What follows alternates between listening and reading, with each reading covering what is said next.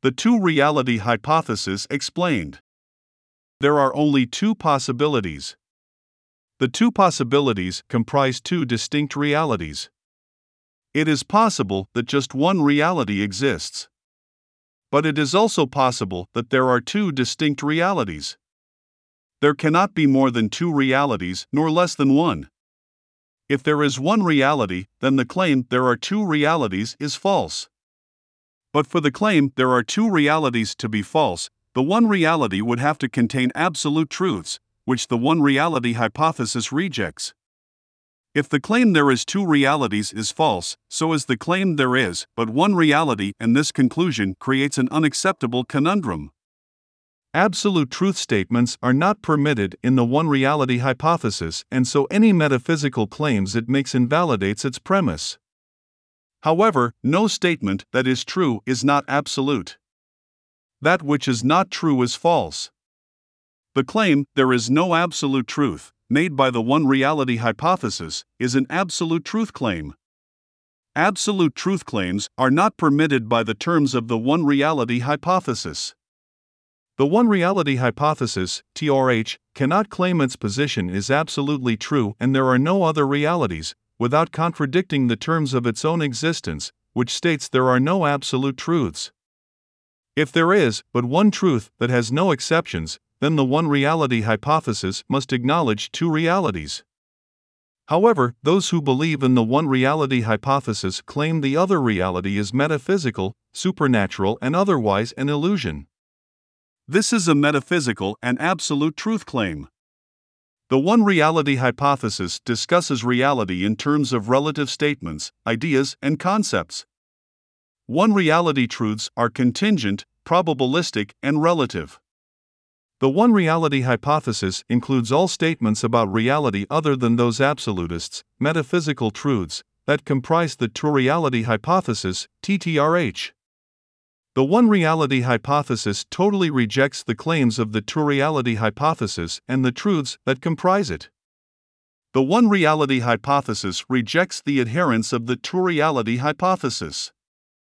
Those who abide by the two reality hypothesis are considered irrational, if not insane, by those who embrace the one reality hypothesis. The metaphysical realm is rejected as illusion by those adhering to TORH. TTRH affirms physical reality exists and is composed of synthetic statements and a posteriori reasoning. The two reality hypothesis acknowledges phenomenological reasoning and a posteriori truth. The two reality hypothesis asserts that in addition to physical reality, there is a second reality that is composed of absolute truth. We of the TTRH live in an analytical reality, a reality based on logical thought and a priori statements which have been arrived at deductively. The TTRH embraces metaphysics and logic based on axioms. The two reality hypothesis considers God exists to be the most fundamental analytical claim that can be made and derives reality from this foundational axiom. The truths of the two reality hypothesis are coherent. Our beliefs do not contradict and correlate with one another. Coherency of concepts is all humans can aspire to. Mankind can only aspire to speak without deceit and live with honor or what others call integrity. Lies cannot be believed because a lie is always contradicted by other claims, and we cannot believe two statements that contradict each other. The one reality hypothesis is inherently contradictory. Its assertions are incompatible with each other. The one reality hypothesis cannot be true because its claims contradict its assertions. If there were a physical reality, we could not know it. Physical reality, by its own conditions, cannot be aware of itself. How can the physical brain contain an unfixed mind? How can the brain see its function? Our experiences are being observed as experiences, but what is there but the experience? Physical reality is ultimately metaphysical. There is no solid thing to observe or experience. There are just forces which could be an experience based on the significance we place on an idea, as contact with something that exists objectively. What is objective reality when the only thing that exists is our experience of our own responses to ideas and concepts? We react to murder with repulsion if we are normal or with a rush of adrenaline if we are not normal. But murder is our reaction to an event, it is not the event. All we actually know is words and concepts and the meaning we have attached to them. Reality is a word and a concept, not a thing. A car is a car only in terms of what we consider a car to be if we even know what a car is. Some cultures may not know what a car means, and the word and concept will lack meaning for them. Cars do not exist in the world and reality of primitive persons. Why is a dinosaur not a dragon in the reality of persons who have no dinosaurs in their reality? The unicorn of modern man may not be the unicorn of previous cultures. The thing does not exist until it has been named. Cats and dogs are different because they have been named. For those who do not have the concept to delineate them, wasps and bees are the same thing, just as the many kinds of snow Eskimos see is the same kind of snow in the minds of other peoples.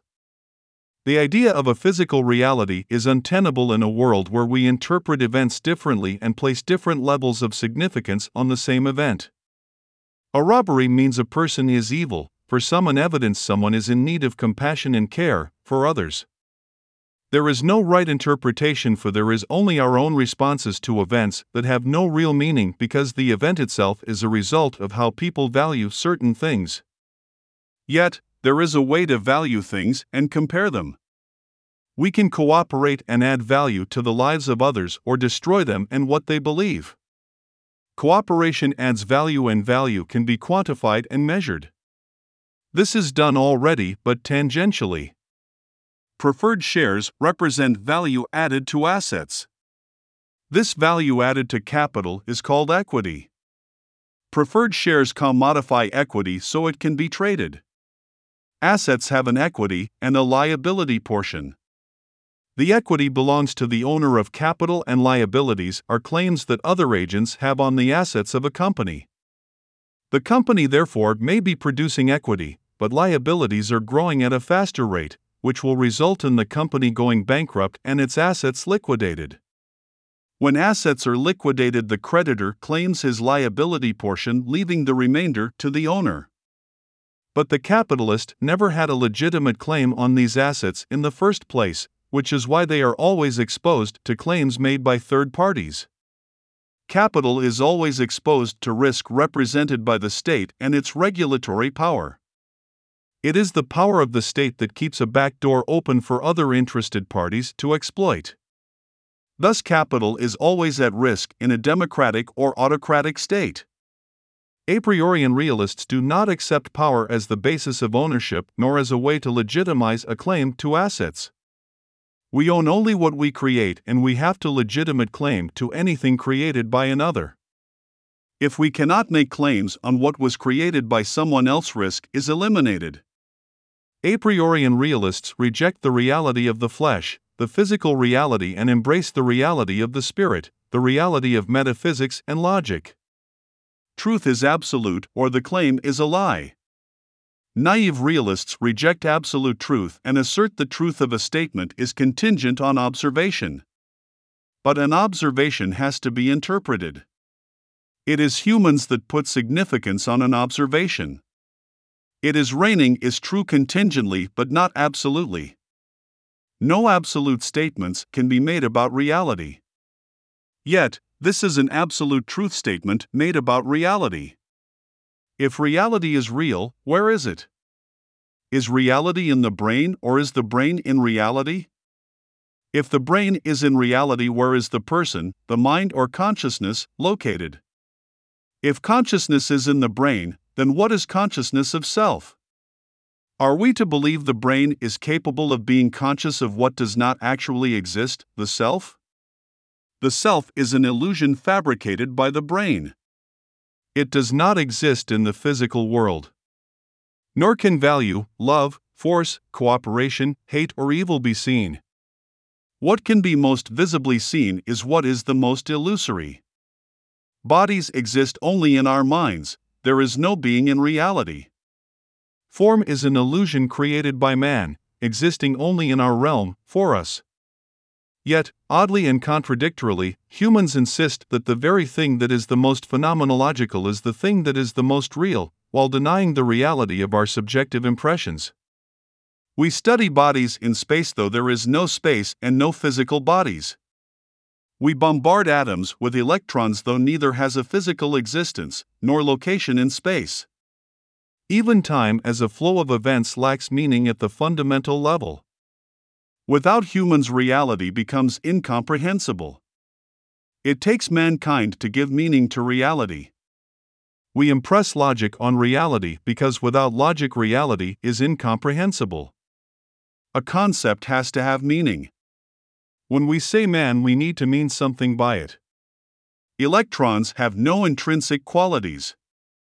There is nothing that is an electron that defines it without a person deciding the quality adheres to the conceptuality. We decide what man is and what electrons are by our conceptualizations of these things. We name them. We cause them to come into existence by our identification of them. People who have no idea what gun is are killed by witchcraft, not by bullets, though the murderer may intentionally have fired a bullet at his victim. Is one reality better than another? We say so. But is it more real? That is the question. But the value of one reality over another is due to its value, not its content or interpretation. Value is given by human beings. The value of the one reality is due to its logical content. A bullet in physical reality could be due to magic as easily as due to technology. Logic imposes an order that adheres to one explanation only. We can call this civilization if we wish, but civilization is a measure of the cooperative index. The bullet hypothesis increases the capacity to cooperate, whereas interpreting the event to magic reduces the capacity to cooperate. By cooperation, we mean the capacity to add value to events. There are always choices. Some choices are cooperatively preferable to others because they add value to the event. Magical explanations may result in some kind of resolution, but no real value is added. By sticking with the bullet hypothesis, the criminal can be identified, dealt with, and the community made better for it. At the same time, claiming reality is physical and there is no God destroys more than it helps. There is no value attached to secularism. It adds nothing and damages a great deal. The two reality hypothesis is ultimately the recognition that faith has value and encourages cooperation, whereas secularism increased the propensity for crime, war, and waste.